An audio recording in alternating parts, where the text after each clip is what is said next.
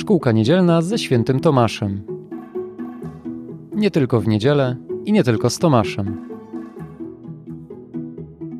Czy Bóg może stworzyć kamień, którego nie podniesie? Czyli dzisiaj o wierze i stworzeniu świata. Zapraszam! Cześć, mam na imię Martyn, a to jest podcast Szkółka Niedzielna. Podcast dla wszystkich tych, którzy chcą wiedzieć, o czym mówi katechizm rzymski. Zaczynamy dzisiaj omawiać pierwszy artykuł składu apostolskiego, bo od tego właśnie swoją katechezę rozpoczyna nasz katechizm. Na samym początku zachęcam do zerknięcia do opisu pod odcinkiem. Znajduje się tam link do fragmentów, które będziemy dzisiaj omawiać. Można w trakcie słuchania śledzić je sobie wzrokiem, dzięki czemu lepiej zapamiętać to, o czym mówi katechizm. Przytoczmy zatem treść pierwszego artykułu składu apostolskiego. Wierzę w Boga, Ojca Wszechmogącego, Stworzyciela nieba i ziemi. Omawiając ten artykuł, podzielimy go sobie na kilka części. Na początku powiemy, co to znaczy wierzyć. Następnie opowiemy o Bogu, w którego wierzymy, oraz osobach Trójcy Świętej. Później powiemy, czym jest wszechmoc Boża, a zakończymy opowiedzeniem o stworzeniu nieba i ziemi. Zacznijmy zatem od powiedzenia sobie o tym, co oznacza słowo wierzę. Katechizm mówi, że słowo wierzę nie oznacza myśleć, domyślać się czy też mniemać, ale wręcz przeciwnie. Słowo wierzę oznacza najgłębsze przekonanie, z którym mocno i statecznie uznajemy tajemnice objawione nam przez Pana Boga. Gdybyśmy mieli podsumować to jednym zdaniem, to powiedzielibyśmy, że ten, kto wierzy, jest pewien i nie ma żadnej wątpliwości. Ale zaraz, zaraz, czy taka wiara jest w ogóle możliwa? Katechizm podaje nam tutaj wzór, wzór tego, jaka nasza wiara powinna być. Jednak w dalszej części mówi nam o tym, że wiara może różnić się na przykład stopniem. Przeczytajmy sobie zatem fragmenty z Biblii mówiące właśnie o tym, że wiara może różnić się stopniem. Pierwszy fragment to Ewangelia według świętego Mateusza, 15 rozdział i 28 werset. Wtedy Jezus jej odpowiedział: O niewiasto, Wielka jest Twoja wiara. Niech ci się stanie jak chcesz. Od tej chwili jej córka była zdrowa. Kolejne miejsce to list świętego Jakuba, siódmy rozdział i dziewiąty werset. Gdy Jezus to usłyszał, zadziwił się i zwracając się do tłumu, który szedł za nim, rzekł: Powiadam wam, tak wielkiej wiary nie znalazłem nawet w Izraelu. Zatem spokojnie, katechizm mówi, że tak mała jak i wielka wiara jest tak samo wiarą. Dlatego nie znaczy to, że jeżeli nasza wiara nie jest jeszcze taka jak ta opisana, to nie mamy jej wcale. Następnie katechizm mówi o tym, jakie cechy powinna mieć wyznawana przez nas wiara. Jako pierwszą podaje, że wiara powinna wykluczać wątpliwości, następnie, że powinna wykluczać ciekawość, a na samym końcu mówi o tym, że wiara powinna być wyznawana jawnie. Powiedzmy zatem krótko o każdej z tych cech. Co to znaczy, że wiara wyklucza wątpliwości? Otóż nie powinniśmy myśleć, że skoro rzeczy nie widzimy, to wiedza o nich jest mniej pewna. Sprawdźmy, co na ten temat mówi Biblia. Otwórzmy drugi list do Koryntian, czwarty rozdział i szósty werset. Czytamy tam. Albowiem Bóg, ten, który rozkazał ciemnościom, by zajaśniały światłem, zabłysnął w naszych sercach, by olśnić nas jasnością poznania chwały Bożej na obliczu Chrystusa. Następnie, jak powiedzieliśmy wcześniej, wiara wyklucza ciekawość. Ale o co chodzi? Czy z ciekawością mamy nie zgłębiać prawd Bożych? Oczywiście nie o to tutaj chodzi. Chodzi o to, że nie możemy nie przyjmować objawionych prawd z tego powodu, że ich nie rozumiemy lub nie mamy na nie dowodów. Katechizm podaje tutaj bardzo ciekawy przykład. Tak samo jak wymaganie od specjalisty w danej dziedzinie potwierdzenia na wszystko, co mówi, byłoby zwykłym przejawem arogancji i zarozumiałości, tak samo nie powinniśmy wymagać tego od Boga. Ostatnią cechą wiary jest to, że powinna być wyznawana jawnie. Katechizm mówi, że wierzyć to nie tylko przyjmować umysłem to, co Bóg objawił, ale z wielką ochotą jawnie to pokazywać. Dzieje apostolskie, czwarty rozdział i dwudziesty werset. bo my nie możemy nie mówić tego, cośmy widzieli i słyszeli.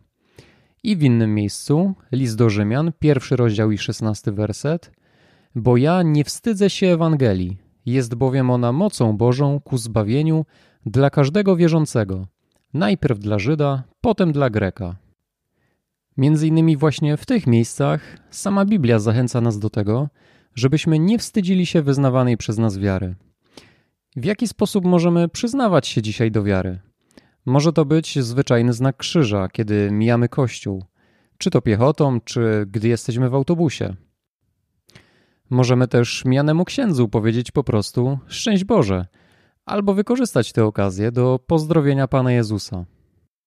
Przy tej okazji warto wspomnieć, że nasza wiara nie jest tylko prywatną sprawą i czasami nasze jawne, publiczne przyznawanie się do niej wpływa też na innych. Bo gdy pozdrowimy księdza w miejscu publicznym, tym samym możemy dać komuś innemu odwagę do uczynienia tego samego i pomóc mu w tym, aby sam przyznał się do swojej wiary. Tak samo gdy księża ubierają sutannę czy koloratkę, przez co przyznają się do tego, że są księżmi w miejscu publicznym, to tym samym dają nam, wierzącym świeckim, możliwość do przyznania się do naszej wiary. Zobaczmy teraz, co katechizm rzymski mówi o różnicach w poznawaniu Pana Boga przez wiarę, a przez mądrość tego świata.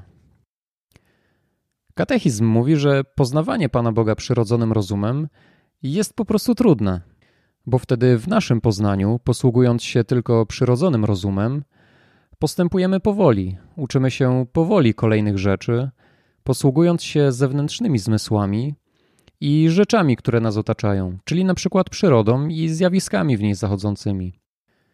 Dopiero po takim żmudnym procesie jesteśmy w końcu w stanie odkryć rzeczy Boże. I tak też właśnie miała się ta rzecz ze starożytnymi Grekami, którzy samym tylko rozumem, bez objawienia Bożego, doszli do tego, że istnieje jedna przyczyna wszystkiego i autor wszystkich rzeczy. W przeciwieństwie zaś do tego, nasza wiara usposabia rozum, także ten z łatwością przenika rzeczy Boże. Dzięki temu możemy kontemplować Boga, a następnie całe stworzenie właśnie w tym świetle. Następnie katechizm mówi o tym, że wiedza o Bogu poprzez wiarę jest jaśniejsza niż ta zdobyta samym tylko rozumem. O co tutaj chodzi?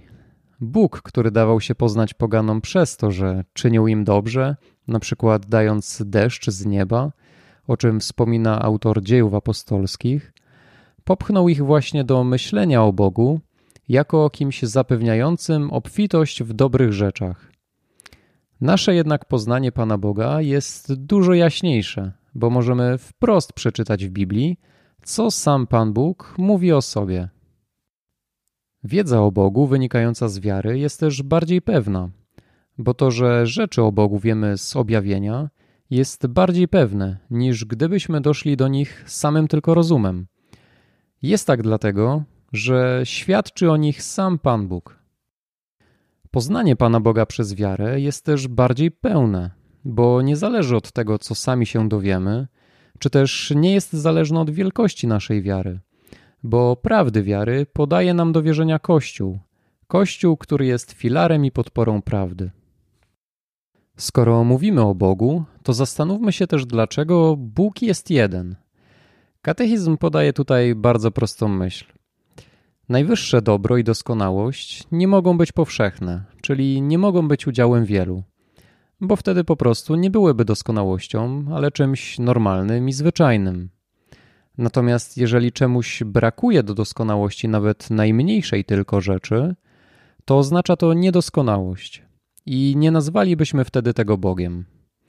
Zachęcam do sprawdzenia, jakie wersety katechizm podaje właśnie w tym miejscu na przedstawienie jedności Boga. Możemy też czasem spotkać się z nazywaniem przez Biblię bogami rzeczy stworzonych, ale nie powinniśmy uważać, że oznacza to tworzenie nowych bogów, ale jest to pewien sposób mówienia o tym, że została komuś udzielona moc i władza z łaski Bożej. Mówiąc o jedności Boga, warto wspomnieć o tajemnicy, którą Bóg sam o sobie samym objawił w Biblii. Jej początek znajdujemy już w samym słowie Ojciec.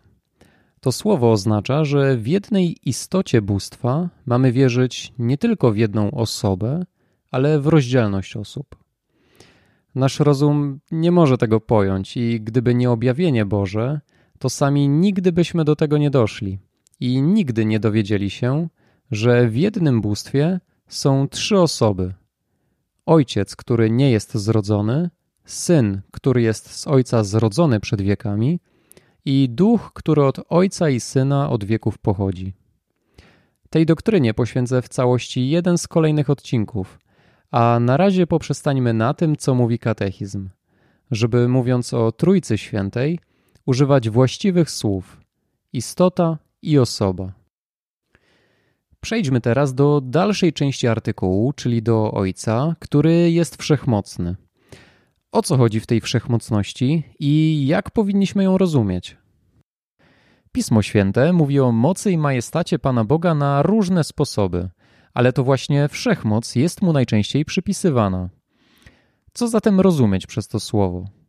Katechizm podaje kilka krótkich wyjaśnień. Bóg, będąc wszechmocnym, może sprawić, że wszystko, co istnieje, przestanie istnieć. Może też powołać do istnienia nowe światy. I to jeszcze bylibyśmy w stanie pojąć naszym rozumem. Ale Bóg może też zrobić rzeczy, których naszym rozumem nie obejmiemy. Myślę, że to dobry moment, żeby odpowiedzieć na pytanie postawione na samym początku, czyli czy Bóg może stworzyć kamień, którego nie podniesie?